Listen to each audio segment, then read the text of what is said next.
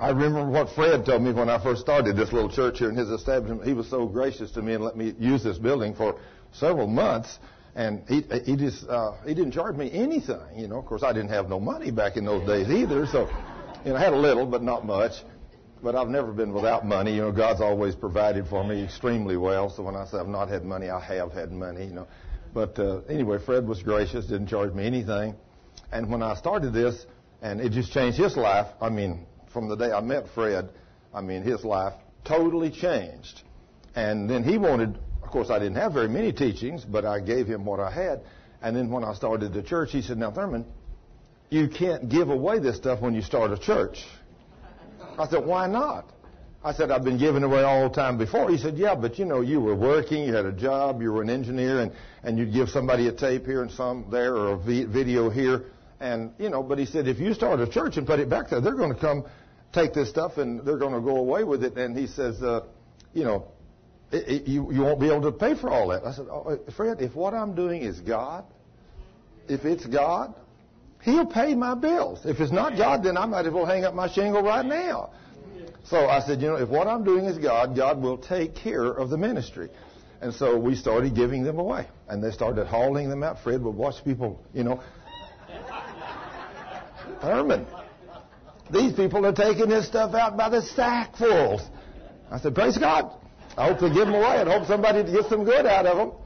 You know, and lo and behold, never, not one time, never have we ever been in the red.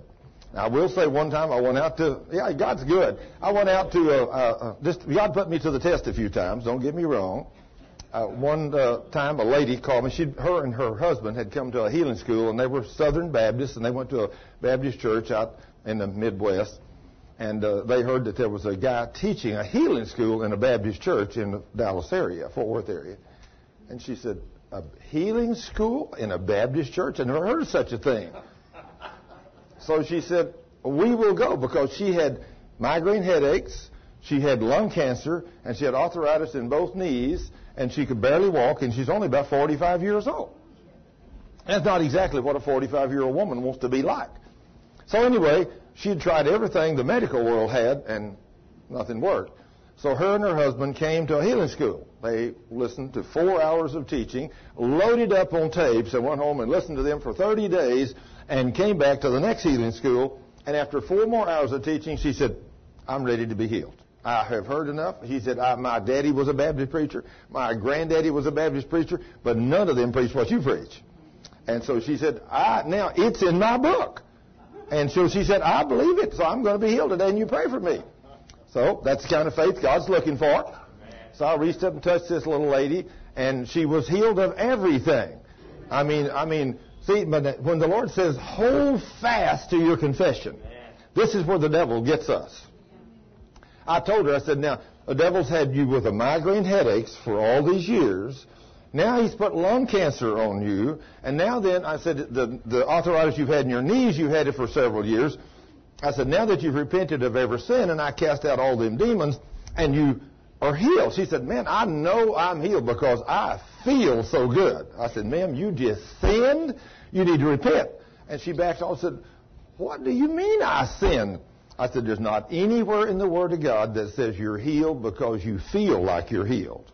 I said, if you go by feeling, I said, the devil will come back up on you, and when he comes back up on you, you'll say, oh my goodness, I thought I was healed.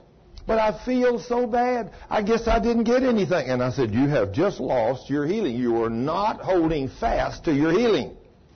I said, the devil don't play games. I said, you have to hold fast to the confession of the Word of God if you want to stay healed. And she said, Well, I didn't know it was that important. I said, See, that's why so many people that go to a crusade somewhere and God moves by the power of the Spirit, like a Benny Hinn crusade. People go there and people, multitudes of people get healed. But they don't know how to stand and hold fast. And so they lose it. Some of them lose it before they get home. And some of them lose it in a week, in a month. And some of them hold on to it. But some of them lose it. Most of them lose it. But I said, I try to teach you how to stand on the Word. I said, ma'am, I have no idea what the devil may do to you tonight or next week or next month. But I can assure you he will come back for a counterattack. And she said, Okay. I said, now when he comes back, he's going to put symptoms on you. He's either going to put the headache back, he's going to put shortness of breath, or your knees are going to start hurting again, or maybe all of them. And I said, when it does, you're going to have to say, the Word says, I'm healed. The Word says, I have power over you, devil. The Word says, and you got to hold fast that confession. I said, if you don't, and you let up one second, you're going to lose your healing, and the devil's going to be right back in where he left. So she said, Boy, I'm glad you taught me this. I didn't know this. So that night they go home. She's feeling like a million dollars. They go home that night, and about one or two in the morning, she wakes up. And she says, reached and tapped her husband and said, Honey, wake up. Something wrong with my face. He said, There ain't nothing wrong with your face. You look perfect. He, she said, I feel something crawling under my skin. He said, honey, there is nothing wrong with your face. She said, I don't know what it is, but it's not right in there. I can feel it. And all of a sudden, the whole side of her face turned blood red right before his very eyes. He panics. He wants to take her to the doctor. She says, This is what Thurman told us the devil was going to do to me. She said, I am healed. I am not yielding. Now, see if I hadn't taught her. I hadn't taught her. She, she'd said, Oh my gosh, I didn't have this, something new. But she's standing on the Word. They stood on the Word for hours. They quoted the Word. They rebuked the devil. She said he would leave here and come up over here. Then she said we would rebuke him and command him to leave. Sometimes it'd take 20 or 30 minutes. This is what you call standing on your profession, your confession. And she said that devil would leave here and go down, and all of a sudden I'd feel him on top of one of my breasts. I said we'd rebuke him and drive him away, and then he'd come up over here on my back. All these big bloody red spots coming up all over her body. Well, she called me a few weeks later and told me this thing. I thought she said they fought the battle for eight hours. And then it was over and the devil was gone. So I told it like that on several tapes. And then one day they were at a healing school and I said, Oh, by the way, there's this couple back here and I got to tell you their story. And I got up there and I said, and this is what happened. And I said, her and her husband, they fought this battle for eight hours before they overcome it and the devil left. She said, oh, no, Thurman, that's not true. I said, well, I thought that's what you told me. Oh, no. I said, well, come up here and tell me what I did wrong. So she come up here and she said, I didn't fight that battle with my husband for eight hours. We fought it for eight days and nights. Eight days and nights, that devil would come up on me in one place or another, and then he would leave for a little while, and then those blood red spots, which looked like they're just about to burst into blood on my skin, would just come up. And she said, We knew that was the devil. So we just rebuked him and said, After eight days, he left and he has never been back. That's been years ago. So, praise God. That little lady, that little lady invited me to come out. She was a manager of a rest home in a city in the West, Midwest. And come out there and teach her people in the rest home. You know, these were old people, you know. I mean, people from 60 up, you know, they were ancient my hat's off to the old people that have to be in a rest home at 60. You know, because they don't know the power of God. You know, that's just the way it is. You just don't know. I mean, unfortunately, that's where most elderly people live. They have no idea of the promises of God. I certainly didn't, but I finally got a hold of them, and now, praise God. It makes a lot difference the way you do business. So anyway, she invited me out there, and so I went out there and took a gentleman with me and we drove out there several hours, and we spoke in the little restaurant. I took a bunch of equipment, a bunch of tapes and stuff, and and the cassettes. This is back in the days before I had CDs and DVDs. We went out there, and I taught that couple. In fact, when I walked in there, they, about 12 people showed up at this little meeting that day. And I asked the people, were they all Christians? And nearly all of them said they were. And then I asked them the question, do you believe the Word of God?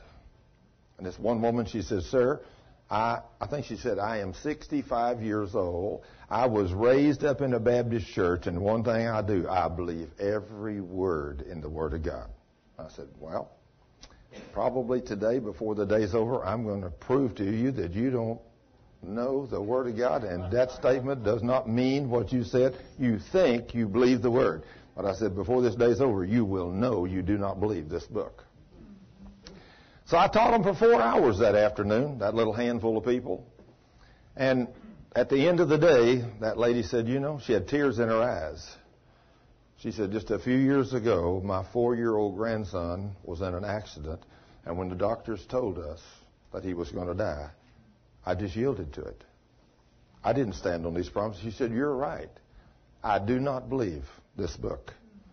She said, I had no idea these promises that were in here that you've quoted today were for me today. But she said, They are for me. She said, Because I didn't know them and because I didn't believe them, she said, I lost my four year old grandson. I said, because I did know them and did believe them, my three year old granddaughter didn't lose her life. She's alive and well today. And, you know, I think about the woman up at Lakeland when I was up there that when her son fell in a drainage ditch and he almost drowned. And they finally got him up to the Louisville hospital. And the doctors were telling them that he did drown. And she's screaming to God, please, God, just let him live. That's a wrong confession. That's not what you want. And God heard her prayer and honored it and just let him live. He was a vegetable. It cost the family some tremendous turmoil in the next few years. It separated the husband. He became an alcoholic over this and it caused a divorce in the family. And then I remembered the woman standing up again several years later and saying with a testimony, I stood up here years ago when my son had drowned and pleaded and asked God just to let him live. But she said, now I realize I was wrong. I should have said, Lord, bring him on home. But see, still she has the wrong confession. She has no idea of the power of God. Two times she stands before a group of people. The first time she makes the wrong confession. The second time she makes the wrong confession. And both times she doesn't know she's wrong. Why? Because she has not spent much time reading and studying God's Word. And when you read it and study it, you know that when you walk in that hospital with that child, hey, if you're walking obedience to the Word, you got it hidden in your heart. The King says, ask me anything and I'll do it. Do you think he means that? Sure, he does. But that's all based around your obedience. Why is it so few Christians today get these kind of prayers answered? Because so few Christians read and study God's Word. You know up here a while ago, the very first song we sang. Anybody remember what the very first song was? Psalm 91. He that dwelleth in the secret place of the Most High God shall abide under the shadow of the Almighty. And he will say of the Lord, He is my refuge, He is my strength. In Him will I trust.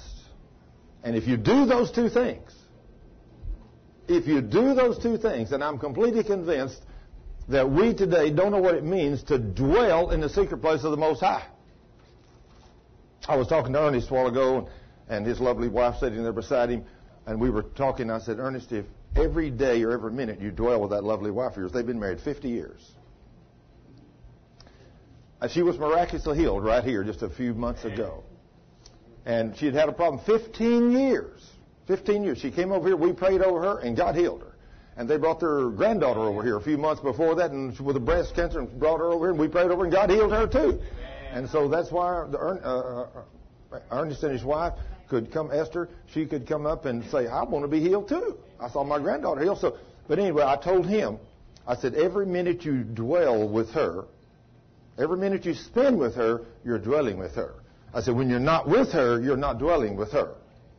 And they understand that. Amen. So they've dwelled together pretty good for 50 years. See? So praise God. You know, a man and a woman don't last 50 years together if they don't dwell with each other. You know, it don't happen.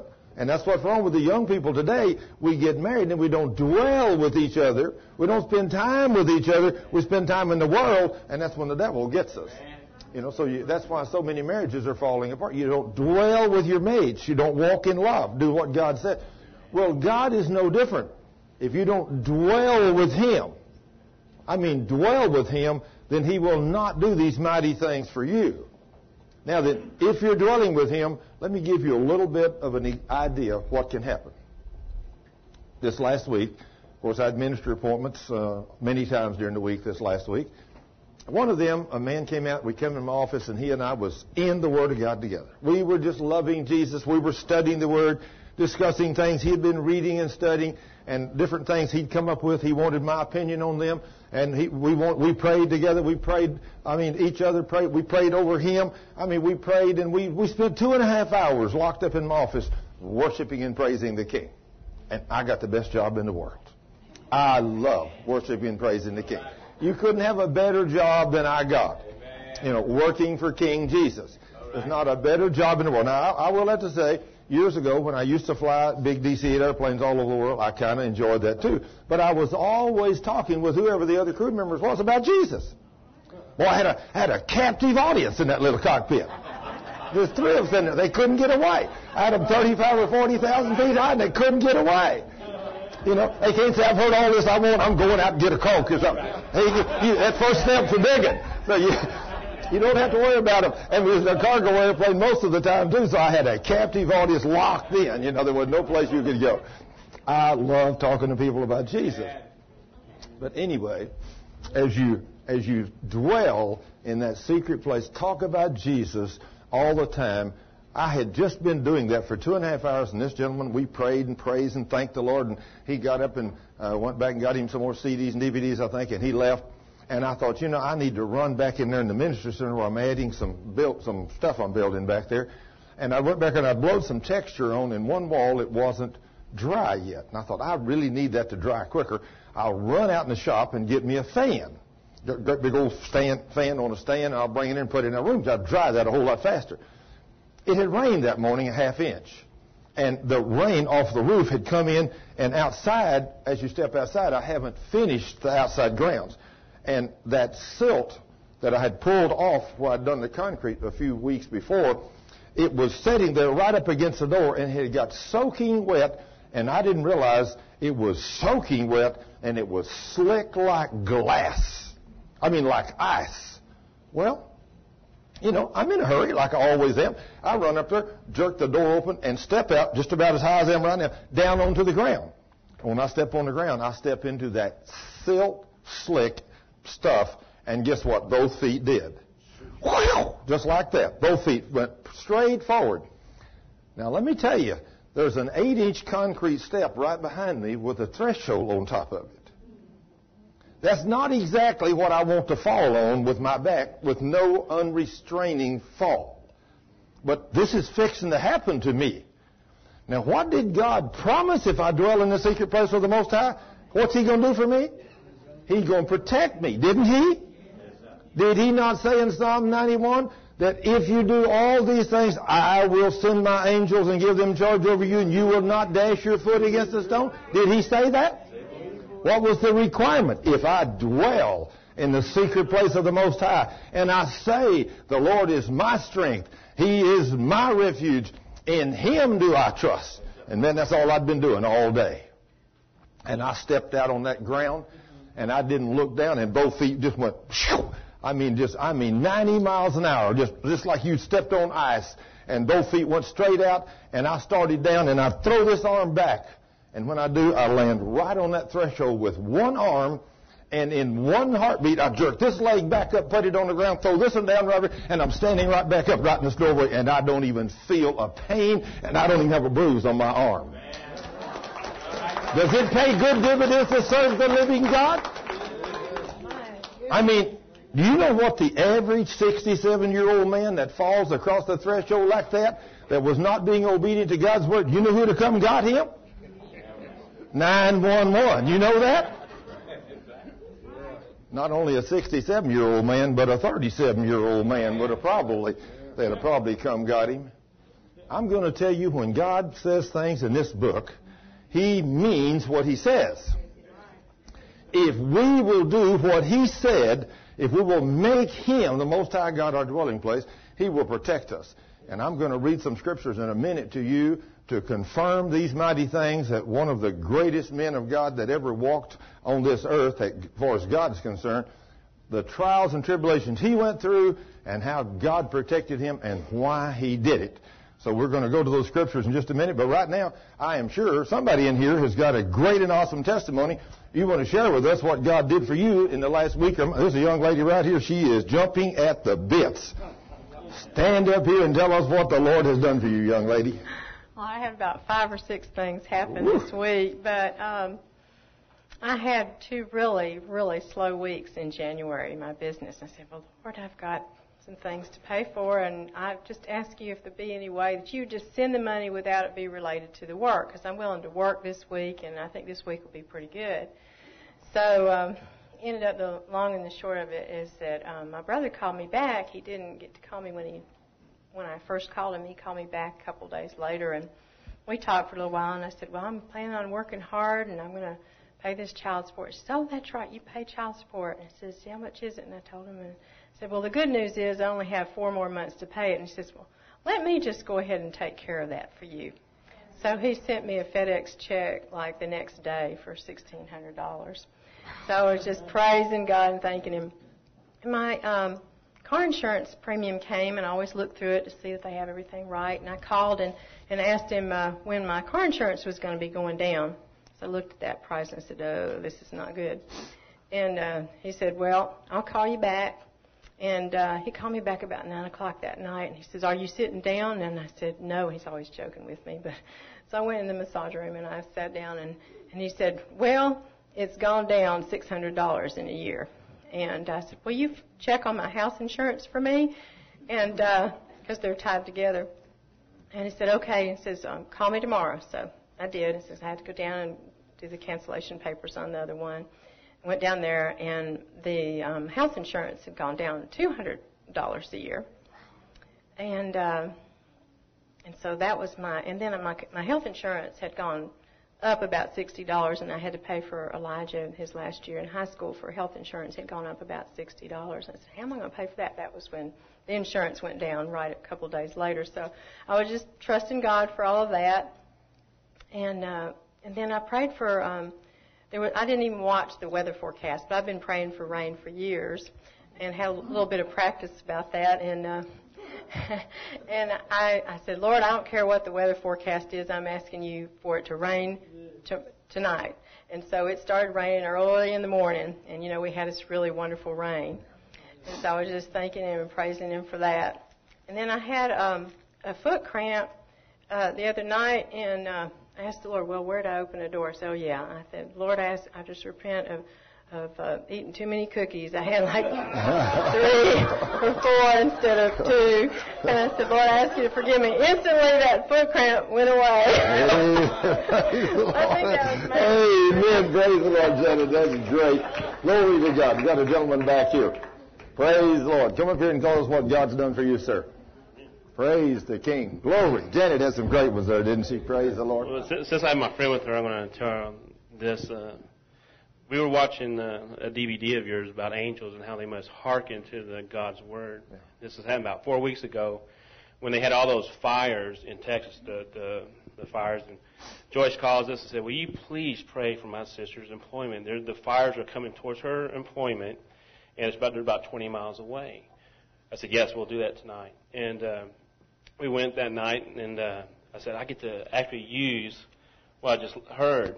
And uh, I quoted James 5, where it says that Elijah was a man just like us. Amen. And when he prayed, he shut the rains, and when he prayed again, it rained. So I said, Lord, we're standing on this word that you will stop the winds, and then it will rain. And I ask that you send your angels to hearken to your word to go and do this. Amen. So uh, the next day we get a call from her, and she goes, well, give us the report. What happened? She goes, the fire stopped five miles from my sister's business. And we go, well, what happened? And she said, out of nowhere, the wind stopped and they got control of the fire. And they come to find out it was the same time that we were praying for her. Amen. So, Praise the Lord, brother. Glory to God. Amen. It's amazing the wonderful things that God does. Now I want you to turn in your Bibles to 2 Samuel and verse chapter 22, 2 Samuel 22. This is what we're going to talk about. I'm going to show you some things in here today. This is an awesome, this book is just an awesome book. You know, when you read all through this book, it seems like you read and study this book, and the more you read and study it, the more revelation God gives you. There's no end to what He does. It's amazing what He did for David here, and I want to show you some of the things He did for David. Now, in t- chapter 22, and I'll just start at verse 2, and He said, The Lord is my rock, He's my fortress, and He's my deliverer. Is He saying anything right? Sure, he's saying the right things. Then he says, The God of my rock, in him will I trust. He is my shield and the horn of my salvation, my high tower and my refuge, my Savior that saveth me from violence. If you want to see God do these kind of wonderful things that he's going to do for David, your confession needs to be the same. Your confession of your God needs to line up with the Word of God. Now, if you start saying these things, then he says in verse 4, I will call on the Lord who is worthy to be praised, so shall I be saved from mine enemies. He is worthy to be praised. I'm telling you, when you go through a few of the trials and tests like I've been through in my life, I think about as I was I was walking through the building praising the King. And there I, both feet slipped out from under me, and I only can imagine what could have happened to me. And to think I didn't even get a bruise. In fact, as soon as I stood up, I didn't even feel, I could not even feel where I had fell down on my elbow. You know, I know people that fell like that on their elbows and crushed both of them. And they never had any movement in their arms after that. I know people that have done that. Slip on ice and fall backward and jam their elbows in the ground and just crush them. You know? But just think God says in His Word, if you will make me the Most High God your dwelling place, and you'll walk and you'll say, I, the Lord, is my strength. He is my refuge. In Him will I trust. He said, I will send my angels and give them charge over you. And what those angels will do, brother, is awesome, isn't it? It's awesome what they do. Those angels are sent for you and me. And as long as we'll be obedient to serve the Lord, you can call on those angels to help you. And they will do great and wonderful things for you. There's no doubt in my mind that one of those angels, my angel, was right with me. And when a boat, when I stepped out of there off of a step this high and stepped down, and both feet went 90 miles an hour right straight ahead, as I'm coming backwards, he just says, and he just let me down gently. My arm hit the threshold, but then he just, I mean, I was standing right back up. With no pain or nothing. I thought, Lord, is, are you awesome? There was no doubt in my mind, Sharon, who, who picked me up. Sherry, you know, don't you? Ain't no doubt in our minds or our heart who picks us up. It's the King, because He's there. He's watching over His obedient children. Then He says, look at verse 5. When the ways of death compass me. Woo! You think that devil ain't trying to get you? When the waves of death compass me, the floods of ungodly men made me afraid. David was even afraid at times. I mean, you know, whenever all these wicked people come about you, you know, it's kind of hard not to be afraid. But it says, the sorrows of hell compass me about. The snares of death prevented me. I mean, this guy's in trouble. That devil hasn't changed much, has he, brother? He's still after us. In my distress, I called upon the Lord and cried to my God, and he did hear my voice out of his temple, and my cry did enter into his ears. Does the Lord promise to hear the cries of the righteous? Yes. But what if you're living wickedly? He said, I don't hear you. He said, if you're living wickedly, you're living in sin, he said, until you repent, I don't hear your prayers. So you better make sure that you walk holy in obedience to His Word, because let me tell you, you never know. Somebody said, well, that's okay. I can live just like I want to, and before I need Him, I'll repent. That don't work, does it, brother? No, because I didn't have time to repent when I stepped on that slick stuff, did I?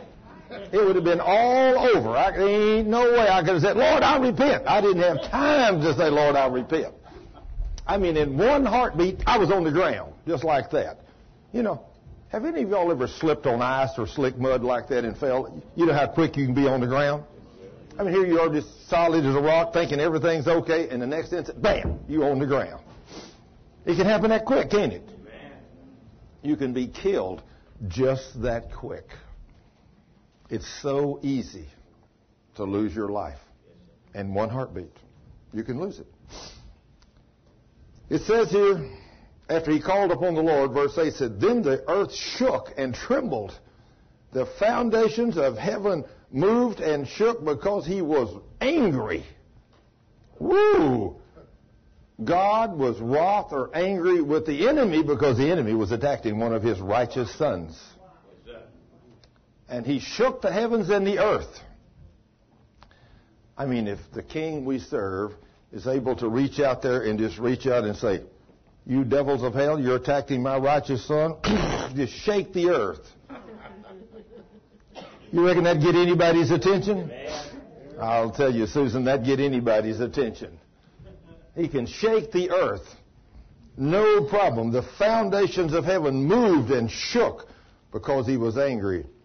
There went up a smoke out of his nostrils and fire out of his mouth. Devoured coals were kindled by it. Wow. You talk about awesome. How would you like to see that? Fire out of God's mouth? Smoke out of his nostrils? You know, that's, uh, you know, David's supposedly seeing this. I don't, I mean, I've, I've thought about ticking the king off. You know, what happens when we tick off the king? You know, I think about what, when he was a man, we ticked him off in the temple. I mean, you know, he picked up those ropes, made him some whips, and he walked through that place, kicking them tables over and thrashing them people. He was hot. You don't want to make him hot.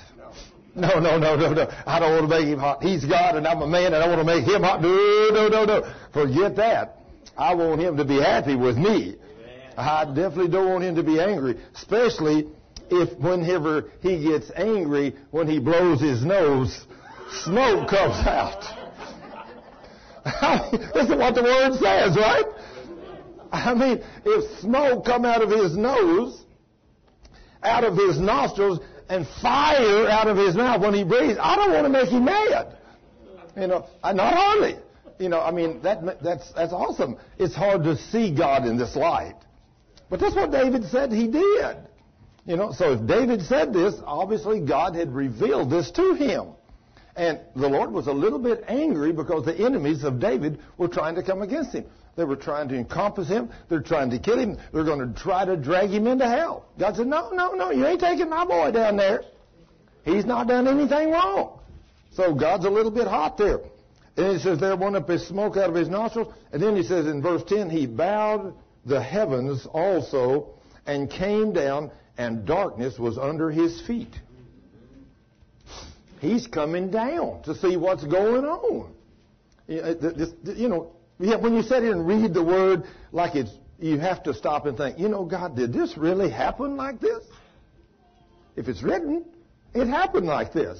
Don't try to explain it away. Don't try to, you know, justify these things. Just remember, if God put it in, He put it in for poor little guys, common, everyday man like me and you, and He didn't plan for the Word of God to be hard to understand. Just read it and believe it. He can do exceedingly abundantly above all you can imagine. So he says here in verse 11, and he rode upon a cherub and did fly, and he was seen upon the wings of the wind. This God we serve is beyond my comprehension. And he made darkness pavilions round about him, dark waters and thick clouds of the skies.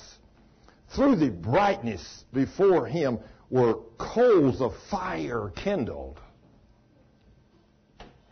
the Lord thundered from heaven, and the Most High uttered his voice. And he sent out arrows and scattered them, lightning, and discomforted them. Can you imagine the lightning bolts falling? All of you are just like me. There is times that you have set out and watched lightning storms, and it's just streaked lightning. In fact, one night we were going from Chicago to Bangor, Maine in a DC 8.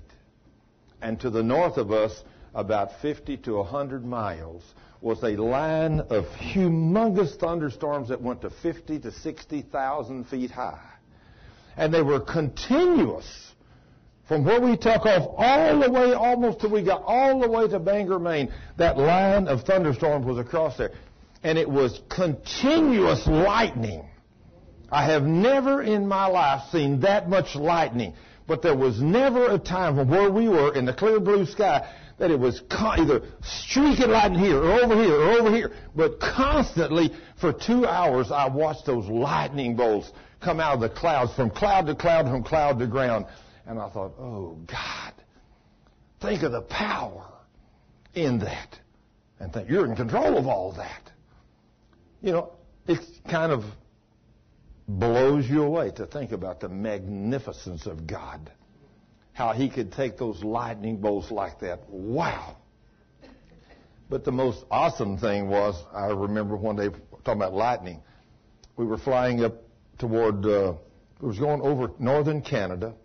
We was going up to uh, Anchorage, Alaska. And I saw for the first time these little streaks of fire inside the cockpit. You know, we're flying along up. To, I'd never seen this before and I'm looking and I look up and I see these little things on the windshield and they're inside. And they're just little streaks of lightning, little bitty streaks of lightning on the windshield. And I'm looking and think, is either one of these other guys in here with me? See that?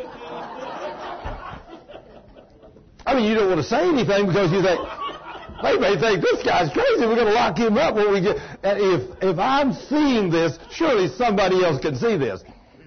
And I'm looking at these things and I don't say a word. And nobody else says a word. We're flying along and I think, you know, they're just kind of looking out, you know, every once in a while. It's at night and we're way up there. It's a beautiful night, moon shining. And of course, ice and snow down below us. There's nothing for miles. The temperature down on the ground is 40 below zero. And I thought, you know, if there's any place I wouldn't want to crash, it's up here. You know, 40 below zero. Here we are, 40, 41,000. I forget what we was flying, somewhere way up there. We weren't very heavy.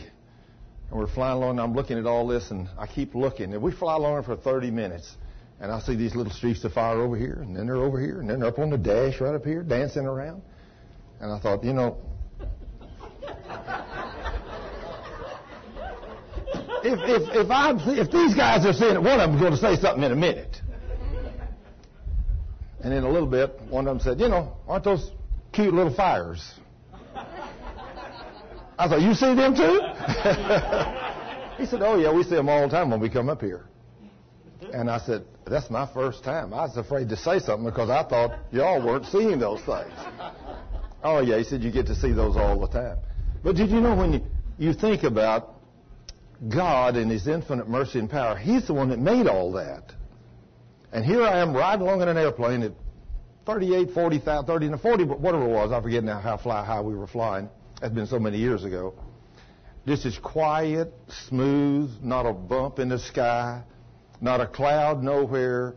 You know, moon shining out there, and all you can see is white on the ground everywhere, as far as you can see, ice and snow. And here we are sitting up there, just like sitting right here in this room, quiet as a mouse, just three guys, and all these little fires all in the windshield and all over the dash. You think, wow.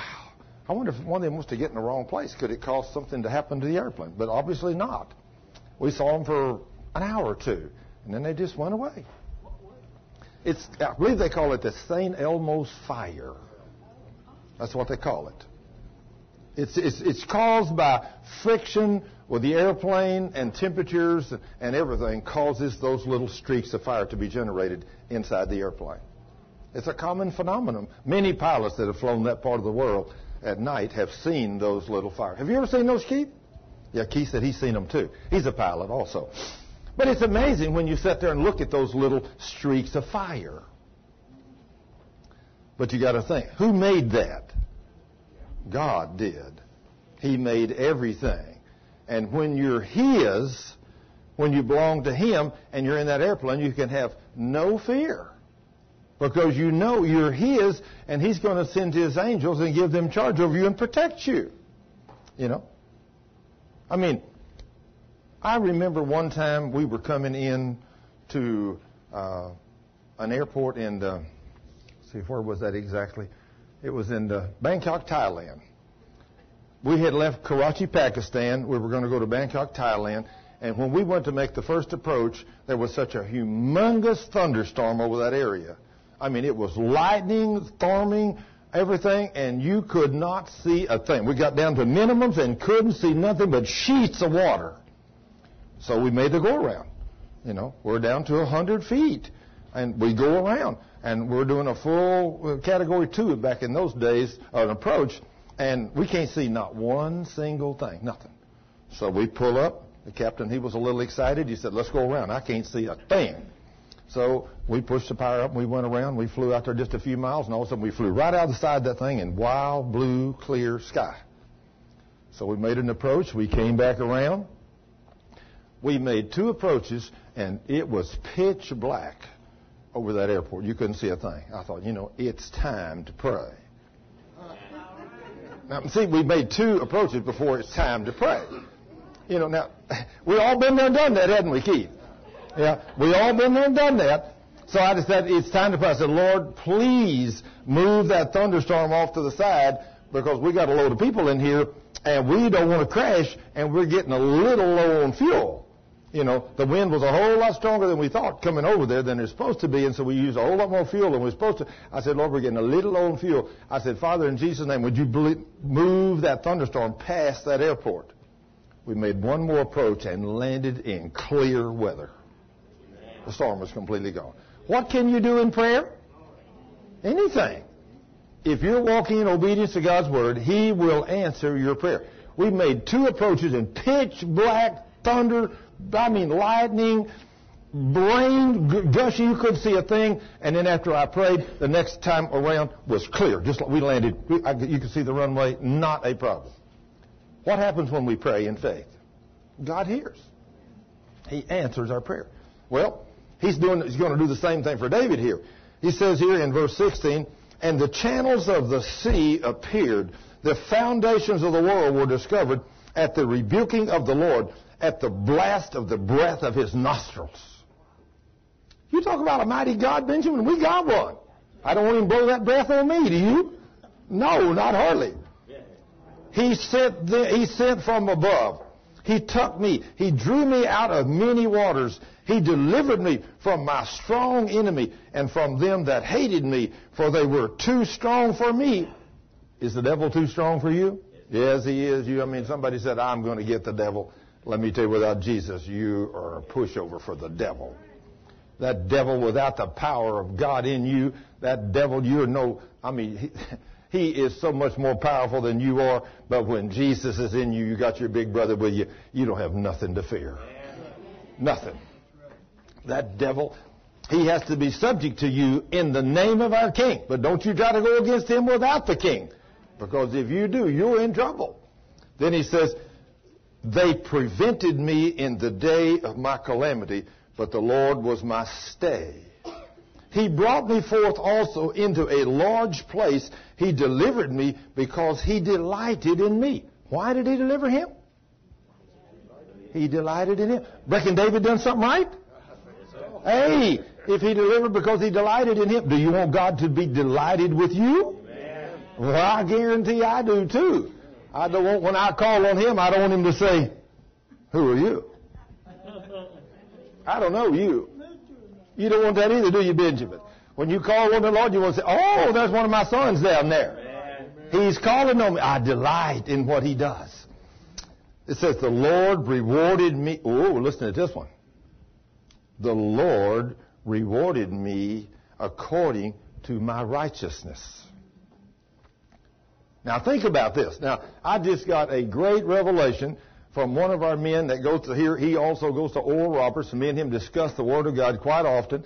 And he asked one of his professors here a while back what it meant to be righteous. And his professor gave him an awesome answer.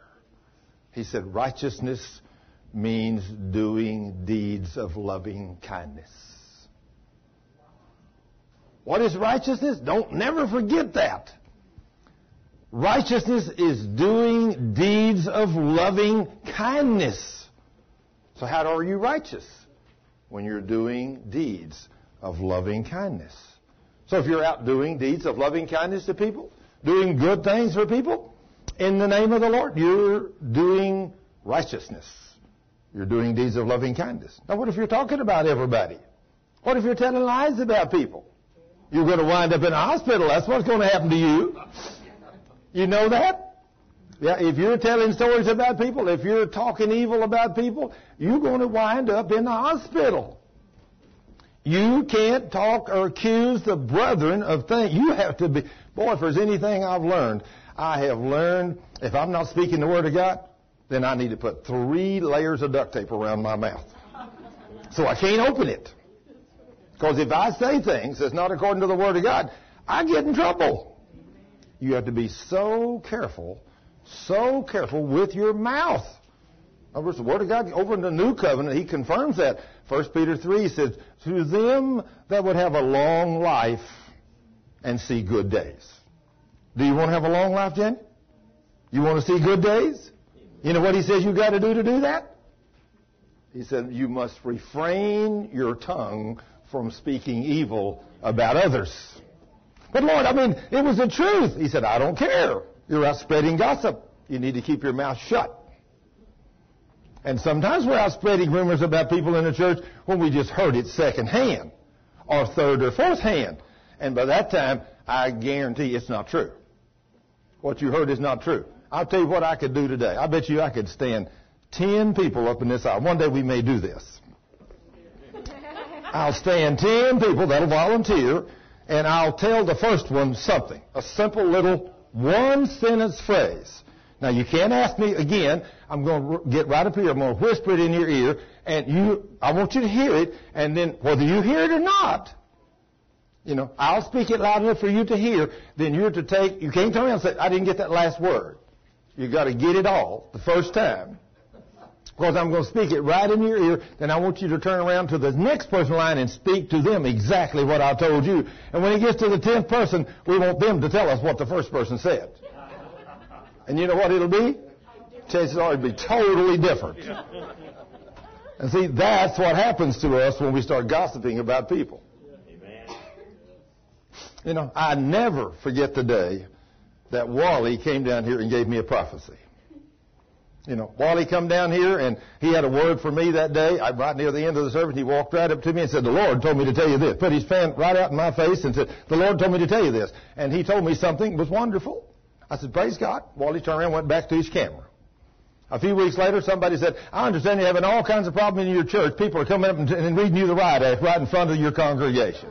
I said, "Oh God, Lord." What is going on? See, somebody didn't hear what Wally said. Because he didn't have a mic. They interpreted or thought what he did was wrong or bad to me. It wasn't. But what they do? They go out and start telling everybody. What they thought, they saw. They was here, but they didn't see and they didn't hear what happened. So they went out and said what they thought happened. And now, first thing know, we got a rumor going around the church that one of the men in the church down here reading me the riot act. Isn't that awesome? You know, if you don't, let me tell you something. Don't repeat anything you hear and only half of what you see and hear together. You probably get by a whole lot better. But if you repeat something you hear, chances are it's going to be wrong. Now, the Lord clearly says in His Word, under the new covenant in 1 Peter 3, to him that will have a long life Now, I don't know about you, but I want a long life, don't you, brother? And see good days. Now, do you want good days or bad sick days? Which one's better? Good days. No pain, right? Long life. He said, well, to do that, you must refrain your tongue from evil. You think that God, you think the God we serve meant that? Absolutely. Absolutely. So then why do so many people tell stories about people in the church? Why do we go around talking? When we don't ever put it together that when you, well, I'm just going to tell my husband. No, no, no, no. So you tell your husband, and the next morning you got strep throat and you can't talk. Never put the two together. The average Christian never put that together. And then when they got strep throat, if you don't know that, you call your neighbor and say, Hey, let me tell you what Sister Susie did in church yesterday. You sound very, oh yeah, I got the strep throat this morning, but I can still talk just a little bit. but the next morning you wake up, you can't talk at all. I mean, we don't, we don't understand this, do we?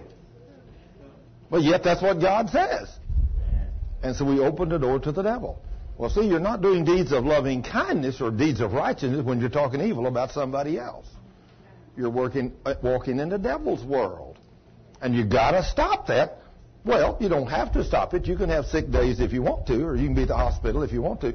But I don't know about you, but God says if you walk in love and do what I say, I will protect you. And again, in that Psalms 91, under the law, he said, if you'll do everything I tell you to do, keep all my commandments and all my statutes, he said, I will protect you from the enemy, and there will be no sickness and no disease in your house.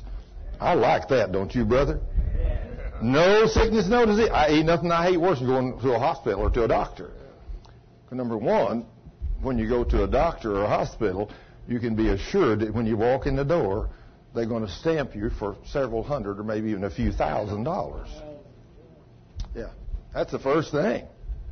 So some doctor walks up and says, Oh, well, I'm, okay, yeah, he needs to go over to that department right there. By the way, my name's John Doe, so when he goes to be sure and put my name on his file. So he gets, he charges you $750 to say put him over there. Just to say. Yeah, just to say put him over there with this group right here. 750 bucks. You know, uh, you know it cost, it's costly to live in sin. Very costly. But if you'll do what God says, you don't have to be sick. But Cheryl and I was talking coming down here. She said, honey, you know how hard it is to control what we say? I said, oh yeah. I've been living there for a long time. I know how hard it is to control our tongue. She said, it's so easy to say the wrong thing. I said, oh yes. I know, been there and done that several times. But everybody in here has. So there ain't no problem. You can easily fall in that trap. Don't fall in that trap of the devil because it will make you sick and afflict you. Now, he's doing deeds of loving kindness because he said, The Lord has rewarded me according to my righteousness or my deeds of loving kindness. What if you're not doing any deeds of loving kindness? There are going to be no rewards. But if you're doing deeds of loving kindness, there's going to be rewards. Now, what if you're doing lots of deeds of loving kindness?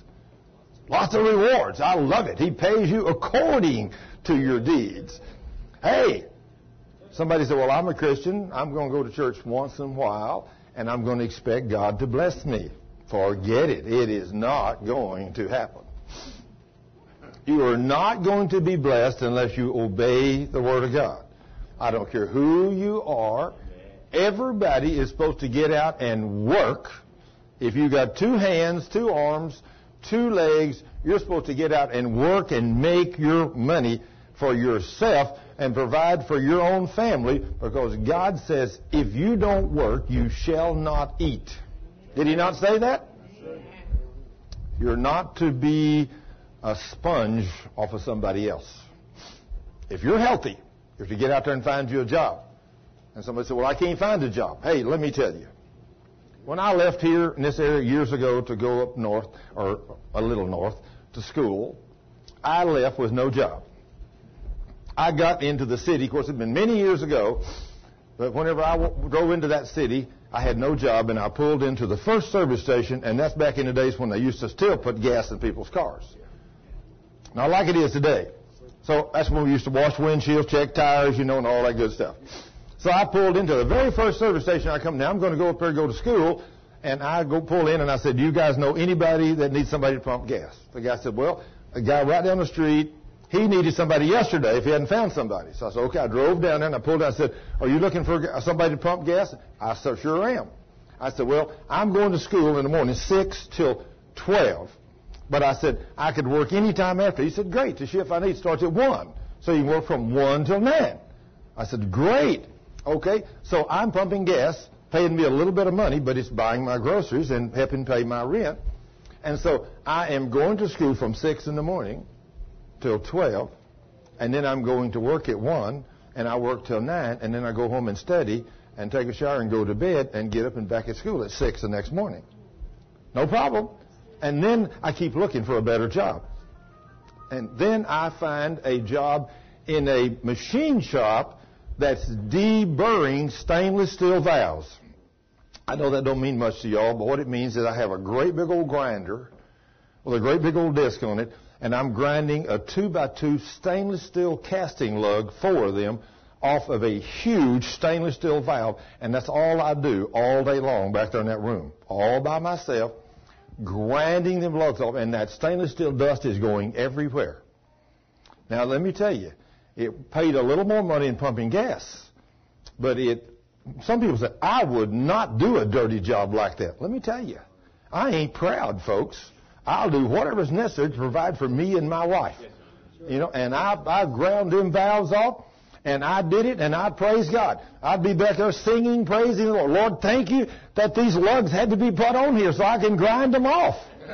You know, because I needed a job. Amen. Instead of grumbling and complaining, I'm saying, Lord, thank you. And then one day a guy come out there and he said, Scribner, do you know anything about a turret lathe? I said, I can learn. He said, come up here. The guy's supposed to set up these turret lathes today didn't show up.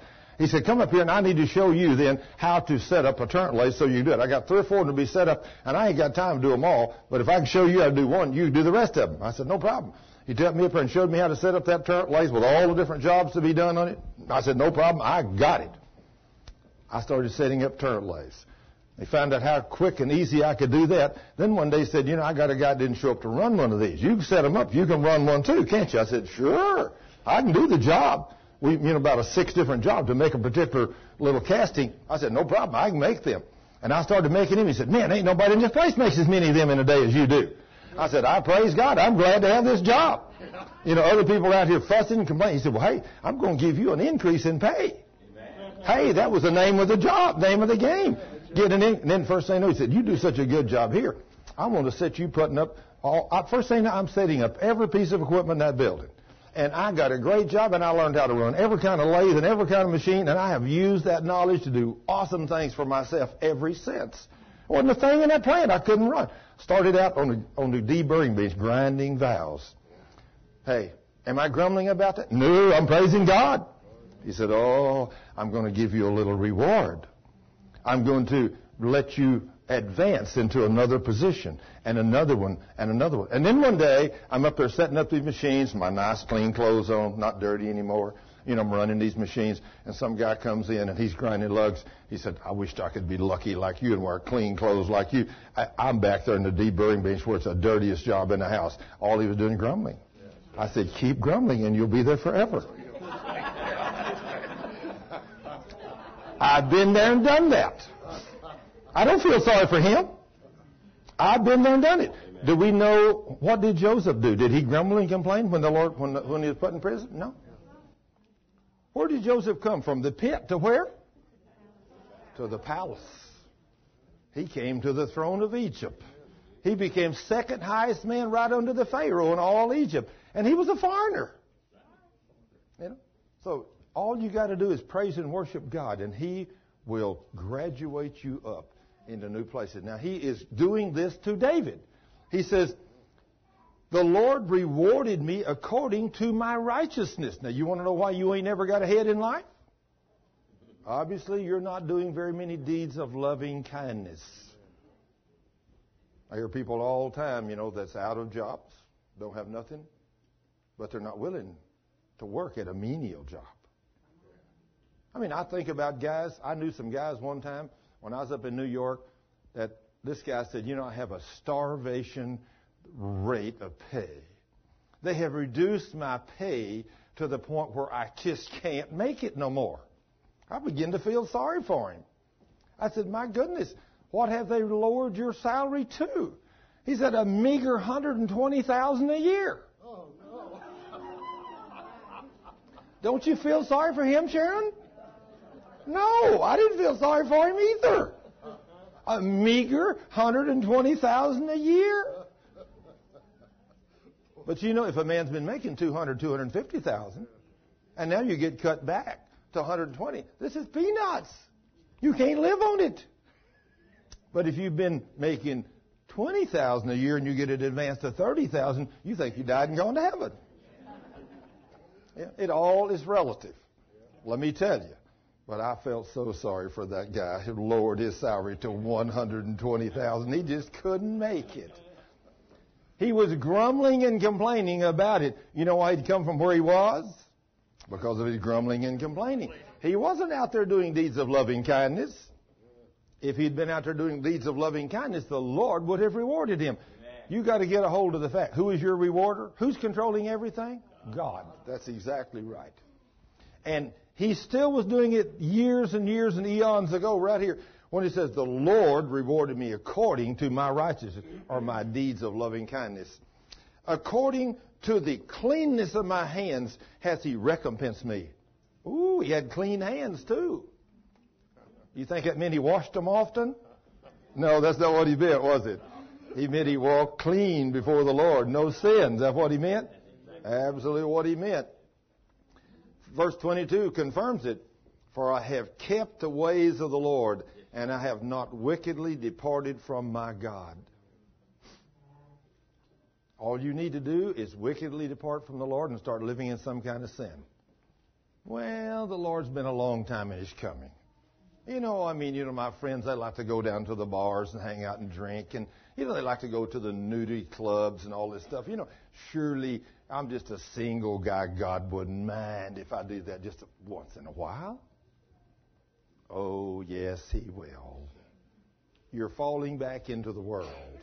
And when you fall back in the world, God don't like you falling back in the world. He knows at what attitude you go down there. You go down there to look at them naked girls. Ooh, and to lust. Do you see any sin in any of that? That's all it is. It's sin. And then you want to know why your world falls apart. Want to know why you can't get a job, why you're sick and afflicted and everything else. Just start living wickedly and see what happens to you. And yesterday, as I was teaching that group of people, there was a man come ask me to pray for his daddy. I said, "Your daddy a Christian?" He said, "Well, yes." I says, "What's your daddy got?" He said, "Cancer." I said, "Your daddy got any unforgiveness toward anybody?" He said, "Oh yeah, lots of people." See anything wrong with that, brother? I told him, I said, you know, they ain't going to do no good to pray for your daddy. First thing, your daddy's got to repent from those sins because he's opened the door to a demon, and those demons of cancer have come to him now. Until he repents and gets right with those people, your daddy's going to die. That's all there is to it. You know, God doesn't play games. He is in control. We don't think he is sometimes, but let me tell you, he is. And he says here, for all of his judgments, for all of his judgments were before me. And as for his statutes, I did not depart from them. Did David walk holy before God? Yes, he did. Then he says, I was also upright before him, and I have kept myself from mine iniquity. He's careful about what he's doing. Therefore, because he's done these things, therefore the Lord hath recompensed me according to my deeds of loving kindness or my righteousness, according to my cleanliness in his eyesight. Now then, you may think, hey, you're a good Christian. You may think that some people you know may be the best Christian. You might think, wow, Susie or Jane or Bob or Thurman or Dan or whatever, man, that's the greatest Christian I ever seen. Well, that's in your eyes. That may not be in God's eye. See, God knows what you and me do when we leave here, doesn't He? He knows what's inside. And that's what's scary, isn't it? Oh, God. makes me tremble to think that He knows what's inside. So I want to walk in love. Because when you walk in love and do what God says, He said, I will satisfy you with long life. Love the brother. And He said, You won't have no sickness and no disease. Now then He says, To have no sickness, no disease, you got to not talk evil about people. You got to watch your tongue. So many people do not understand why they're in a hospital. And when you try to tell them you're in there because of sin, I mean, lots of people don't like to hear that. No. That's just like I was t- talking to a big pastor of a big church just recently, and his son was sick. And I told him, I said, Sir, you're, I told the young man, I said, You're sick and afflicted because of sin. And you've got, I said, You know what that sin is. But you've got to repent of that sin and change, or you're never going to get well. And he said, I have heard all of this I'm going to listen to. And he hung up the phone and walked off. And then his daddy, over the phone, said, Thurman, the gospel that you're preaching is condemning. I said, let me tell you, the Word of God answers that itself. In 1 John, he says, if our hearts condemn us not, then we know we have the petitions we ask of God. I said, if the gospel I'm preaching to your son is condemning, then your son is living in sin. Amen. You know, somebody says, you know, we're supposed to tithe. I said, praise God, brother, preach on. Somebody said, I don't like it when you preach a message on tithing. I said, you don't tithe then, do you? Well, if the Word of God condemns you and you don't like to hear it, you know you're not doing what He said. You know, but of course, you know, God says, did you know under tithing is the only place in God's Word where He says, I will curse you with a curse. If you don't tithe, I will curse you with a curse. He said, I hate a thief, and when you steal from me, I really hate it. So people, all kinds of people in the church try to be blessed. And you ask them, Are you tithing? Well, yeah, I give here, I give there. How much money did you make? $500? Yeah. How much you give? 30. Oh. I don't know about your math, but mine and yours don't compute. 30 is not 10% of 500. Now, maybe $55 would be a little better. You know. Maybe 100. Yeah, that's right. All depends what you want. The Lord says, I will bless you according to your gift. Why do we give everything away free? Because we want to be blessed. Hey, Lord, if this is your business and you're in this and what I'm teaching is the truth, then you're going to pay my bills. And He has never failed to pay our bills. Never. I don't care who's ever worked for me. I, they never had to wait for their money. You know, never. You know, we've always had it, unless I forgot to bring it or something. You know, but I had it. I had it in an envelope you know, somewhere, and I give it to them. But sometimes I forget to bring it to them. So, but I give it to them the next day. So don't have to wait very long. And if they need money, I got some. You know, I try to help them if they need help. Praise God. But he says there, verse 26, with the merciful thou wilt show thyself merciful, and with the upright, upright man, thou wilt show thyself upright. Now, do you want to be merciful? Yeah, because I want to be shown mercy, don't you? I'm going to be merciful to people. And then he says, with the pure, you will show thyself pure. And with the froward, thou wilt show thyself unsavory. Ooh. I don't want to be one of those guys. So, it's, and the afflicted people thou wilt save, but your eyes are upon the haughty that you mayest bring them down. For you are my lamp, O Lord, and the Lord will lighten my darkness. For by thee I have run through a troop, by my God have I leaped over a wall. As for God, his way is perfect. The word of the Lord is tried, for he is a buckler to all them that trust in him. For who is God Save the Lord. And who is a rock? Save our God. God is my strength, and He's my power, and He maketh my way perfect. He maketh my feet like hinds' feet, and He setteth me upon my high places. He teacheth my hands to war, so that a bow of steel is broken by mine arms. Thou hast also given me the shield of thy salvation, and thy gentleness has made me great. Who has made him great? God. Here we go out and try to become great, and we do it our way, and you don't never wind up with nothing. You go out and do God's work and do what He says, and one day when you get home, He brings you up and He says, puts His arm around and says, Come on in and let me show you what I've been building for you while you was working for me down there on earth. And He brings you into a palace, a dwelling place of which you have never dreamed of. But yet you're some big fancy preacher, you know, that thinks you're somebody because you got four PhDs and you ain't going to talk to nobody, especially a little guy like me. You know, you can't get through to you. And if I do talk to you, I have to have $500 up front before you come into my office. I had a lady come to me the other day and said, I need you to minister to me. I said, well, ma'am, where do you go to church? She told me. I said, well, why don't you go there? She said, they, t- they require a $300 gift before they will minister to you. I said, I believe I'd change churches. And let me tell you, I ain't about to call the name because it's a humongous church in this metroplex. Humongous. Thousands of people go there. But she said, if you want, and she said, the head pastor there, you can't make an appointment with him. He won't talk to you. I thought, wow.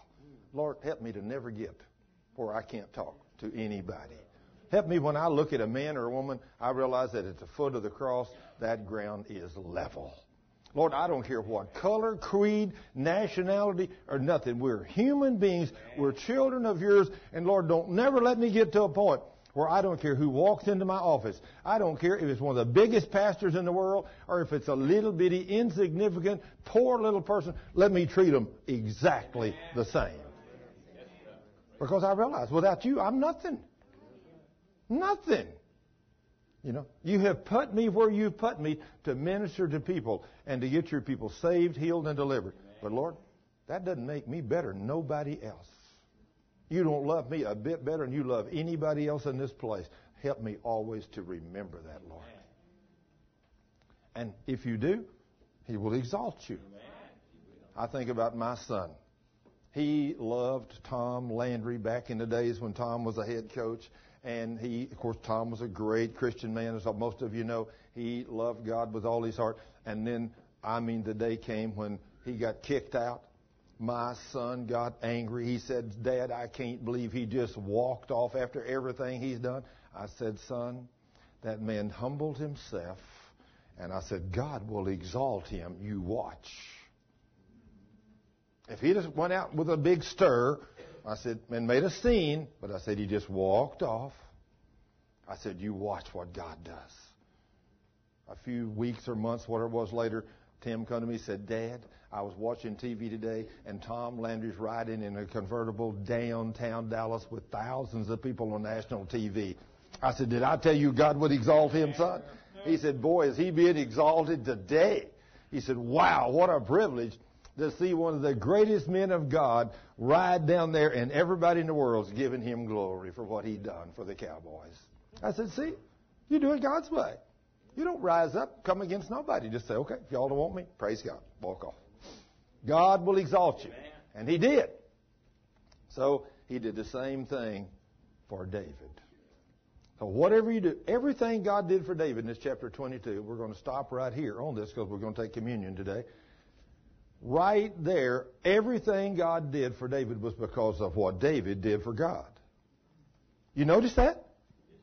Because David had been a righteous, holy man, kept himself clean, and walked in God's delight. God blessed him, protected him from all the enemies, and done great and mighty things through David. Now, do you want to be blessed? Do you think God's changed since then? Not a bit. So if he hadn't changed since then, if we walk holy, we keep his law, we do deeds of loving kindness. We meet people's needs, Susan. If we go through our life doing all those wonderful things for people, I think about Pat the other day when she prayed for that little lady up there. She didn't even know who that little lady was that needed to be prayed for, had had surgery or something. And Pat said, Well, the Jesus I serve, he'll heal you. Amen. And she prayed a prayer of faith for that lady, and her pain went away. Of course, she does that for people all the time. Her and Wally both. They're out there, they're about the king's business. They're praying for people. I mean, Wally was telling me the other night over when he prayed for somebody, what a miraculous, wonderful thing God did for these people. But, I mean, they're about doing deeds of loving kindness for everyone that they come in contact with. Is God going to reward them? Yes, He will. In due time, He will raise him up. He's awesome, isn't He? Yes, He is. So, this week, whatever you do, don't talk evil about nobody. You know, especially your brothers in Christ. Have you heard something about somebody? You thought, oh, good. Oh my goodness, Sister Jean, something done something bad this week. No, don't you dare repeat that. Don't you dare repeat that. You know, you walk holy before God. You keep your tongue in your mouth. And if I got something good to say about Sister Jean, you know what? You know what I should say? Whoa, what a woman of God. That woman is about the king's business. Now that's okay to say that, isn't it, Jean? See? Now that's what we should be saying about each other because the Lord says, whatever you do, let every word comes out of your mouth edify your brother. If you ain't got something good to say, keep your mouth shut. Keep your tongue in your cheek. Now then, we're going to pass out the elements. Let's do that. Y'all get uh, those of you that have been uh, uh, set aside to do that. Y'all pass out the, the everything. Yeah. I have a testimony Okay, not today. We're going to tell it next time. We're not going to do any more testimonies today. Okay, yeah, well, let's pass out the communion. And we're going to take communion today. Praise the Lord. I want you to examine your lives as we pass this out. I want you to make sure that you have checked out your life to make sure that you're judging yourself, that you have no unconfessed sin, that you've not been talking evil about someone, even your mate Somebody said, Well, I talk about my brother. Somebody said, I talk about my wife or my husband. No, no, no, no. Don't talk about nobody. Remember, the Lord is listening. And if you have done that, confess it. Repent of it. So you don't have to be sick and afflicted.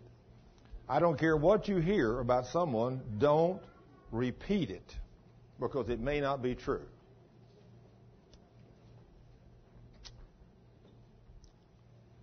This is one of the most holy things that we do when we take the Lord's body. And of course, this piece of bread is unleavened bread. You'll notice the little holes in it. It's pierced. And it has brown stripes on it for the stripes on his body. And of course, there's no leaven in it because it's clean and pure, just like Jesus' body was. Our Savior had no sin in his body. Now, I know that there is people that take communion with leavened bread, but I would never, myself, never take communion with leavened bread. Because in leavened bread, there's sin in that bread. I don't believe in taking communion with leavened bread. The king, when he done the Last Supper, he did it with this same kind of bread. Unleavened bread. And if it was good enough for Jesus, it's good enough for me, for sure. So as we pass this out, I want you to be thinking, do I have any kind of sin in my life? Anything I've not repented of? Have I missed a mark anywhere, Lord? Have I said anything bad about anybody? Have I told any lies? Have I stole anything? Have I done anything that's wrong? Have I not walked in accordance with your word? Have I not loved you this week with all my heart?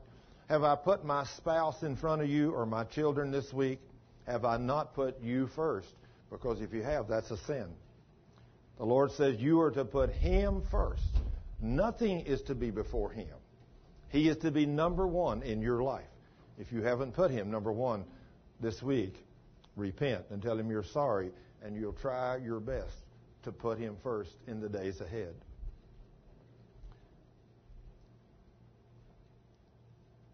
Is everybody, we still like a little? We got a couple.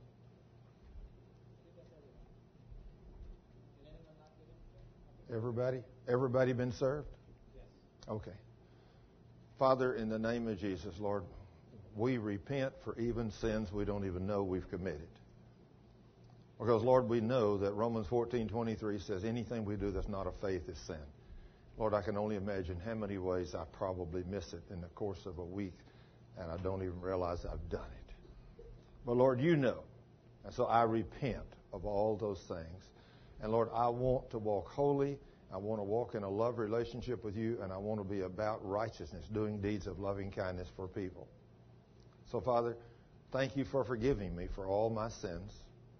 Thank you, Lord, for filling me with your Spirit and helping me to walk in divine love. Now, Father, as I take this bread, I take it as a symbol of your broken body that you bore our sin, you bore our pain, you bore our sickness, and removed our disease through your body. So, Lord, as I take that, I take that in faith that I'm not only saved, but I'm healed, I'm delivered, and I'm made whole. And as long as I'll be about your words and walk holy before you, I don't have to be sick. And Lord, I claim that by faith and ask you to help me to do that every day. So nothing I do will give place to my enemy and your enemy, the devil. Thank you, Father, for this bread. And bless it to our bodies. In Jesus' name, amen.